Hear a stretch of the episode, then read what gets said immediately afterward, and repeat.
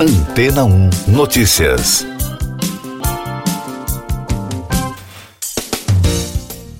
Bom dia! Possíveis ataques de morcegos hematófagos, também chamados de morcegos vampiros, contra humanos e animais, foram registrados no município de Rurópolis, no oeste do Pará. Além disso, na primeira quinzena de julho, um morcego com vírus da raiva foi encontrado no bairro de Marambaia, na capital Belém. Os casos estão em investigação pela Secretaria de Estado de Saúde Pública. De acordo com a secretaria, foi iniciado bloqueio epidemiológico no raio de um quilômetro do local onde estava o animal com vírus, além de orientação à população para o reforço da assistência em unidades básicas de saúde e vacinação antirrábica para cães e gatos. Todo o trabalho é coordenado pelo Centro de Controle de Zoonoses. A raiva humana é uma doença viral que compromete o sistema nervoso central e pode levar à morte em 5 a 7 dias se não for diagnosticada e tratada a tempo. A transmissão se dá por animais, como morcegos, que se alimentam de sangue de outros mamíferos, sendo vetores da doença.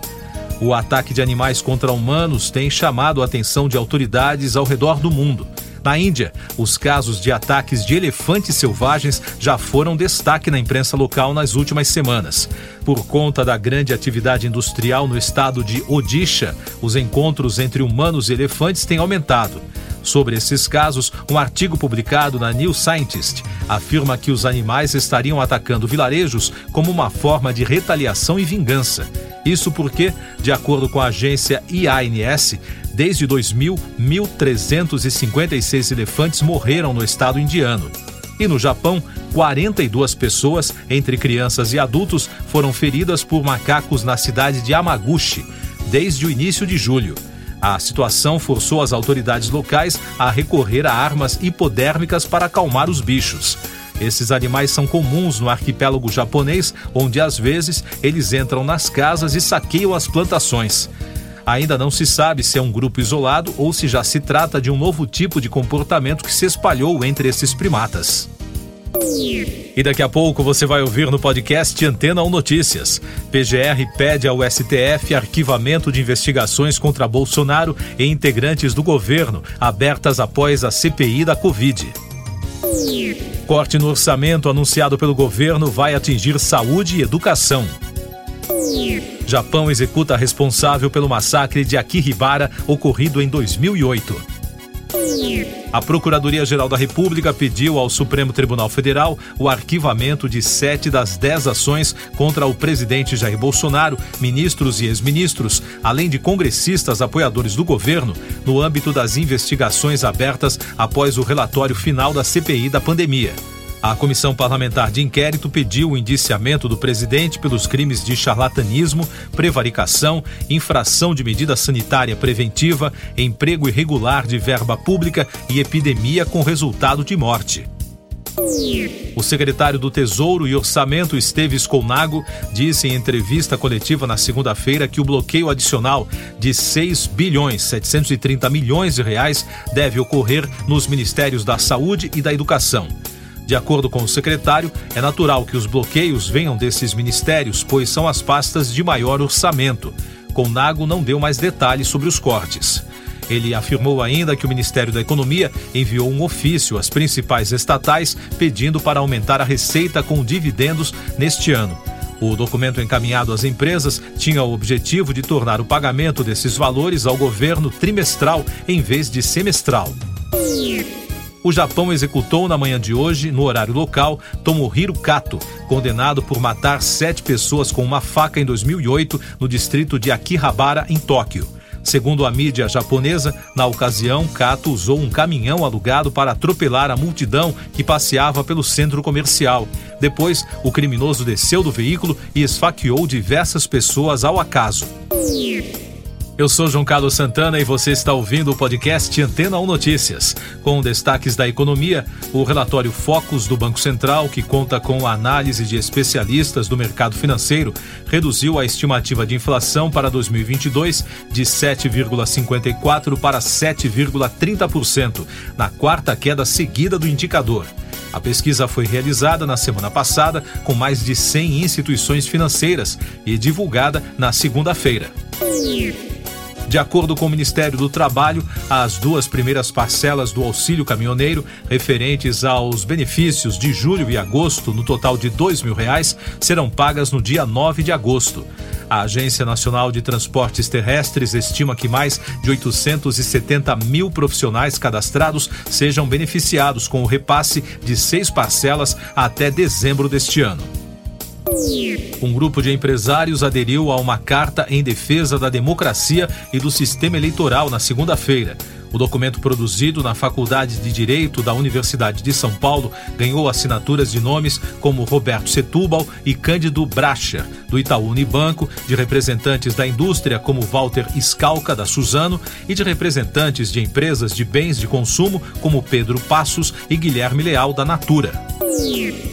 Saúde e Economia. Um levantamento divulgado pelo Fórum Econômico Mundial constatou que, com 16 mil casos em 75 países, o surto de varíola dos macacos está se espalhando rapidamente pelo mundo. Para os integrantes do fórum, a declaração da Organização Mundial da Saúde, que considerou a doença uma emergência global de saúde pública, sinaliza claramente a necessidade de uma resposta internacional coordenada, entre outras ações, para controlar e combater esse surto.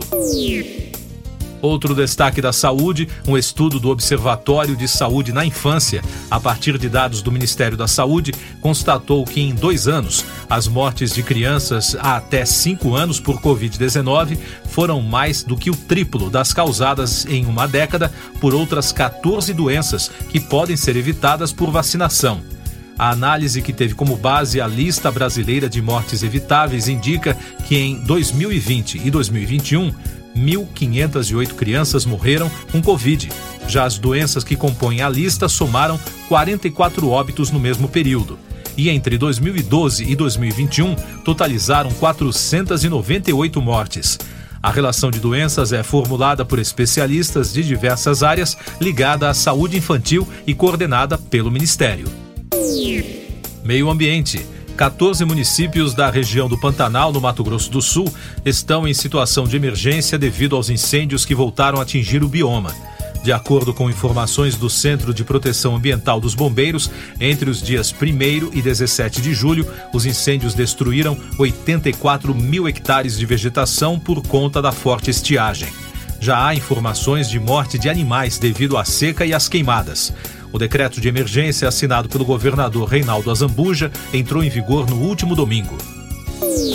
Nos Estados Unidos, um grande incêndio florestal já destruiu quase 7 mil hectares de vegetação no estado da Califórnia, na região oeste do país.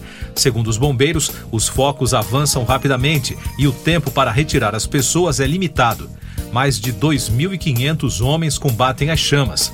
Chamado de Oak Fire, o incêndio começou na última sexta-feira no condado de Mariposa, nas proximidades do Parque Nacional de Yosemite. O estado norte-americano enfrenta uma seca que já dura 10 anos. Tecnologia. O conselheiro Moisés Moreira, da Agência Nacional de Telecomunicações, informou que a internet 5G será ativada na próxima sexta-feira, dia 29, nas cidades de Belo Horizonte, em Minas Gerais, João Pessoa, na Paraíba e Porto Alegre, no Rio Grande do Sul.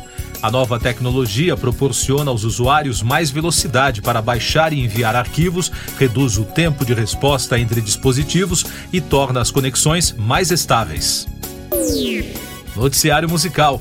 Os organizadores do festival Eurovision da canção confirmaram que o Reino Unido sediará o evento em nome da Ucrânia no próximo ano. Segundo a União Europeia de Radiodifusão e a rede BBC, a Ucrânia, como vencedora da última edição do festival, ganhou o direito de sediar a próxima edição do concurso, com a vitória do grupo Kalush Orchestra. No entanto, a organização disse no mês passado que, após uma avaliação completa e estudo de viabilidade, concluiu que não seria viável para a Ucrânia sediar a festa por causa da guerra com a Rússia. Destaques do cinema. Paul Sorvino, ator norte-americano que interpretou o gangster Paul Cícero no filme Os Bons Companheiros, morreu aos 83 anos, informou um porta-voz do artista na segunda-feira. Sorvino também fez sucesso no papel do sargento da polícia Phil Serreta, na série de TV Lei e Ordem, na década de 1990. O astro atuou no cinema e na televisão por mais de 50 anos. E além de Sorvino, os portais de notícias também destacaram na segunda a morte do britânico David Warner, conhecido por interpretar o vilão Spicer Lovejoy em Titanic em 1997. Ele morreu no domingo, aos 80 anos, em decorrência de uma doença relacionada ao câncer. Warner passou os últimos dias de vida em um lar de idosos para pessoas da indústria do entretenimento em Londres. Último destaque do podcast Antena 1 Notícias, edição desta terça-feira, 26 de julho, da agência France Press. A companhia aérea alemã Lufthansa vai cancelar quase todos os voos na Alemanha na quarta-feira devido ao pedido de greve dos funcionários, aumentando assim o caos nos aeroportos de toda a Europa. Siga nossos podcasts em antena1.com.br. Este foi o resumo das notícias que foram ao ar hoje na Antena 1.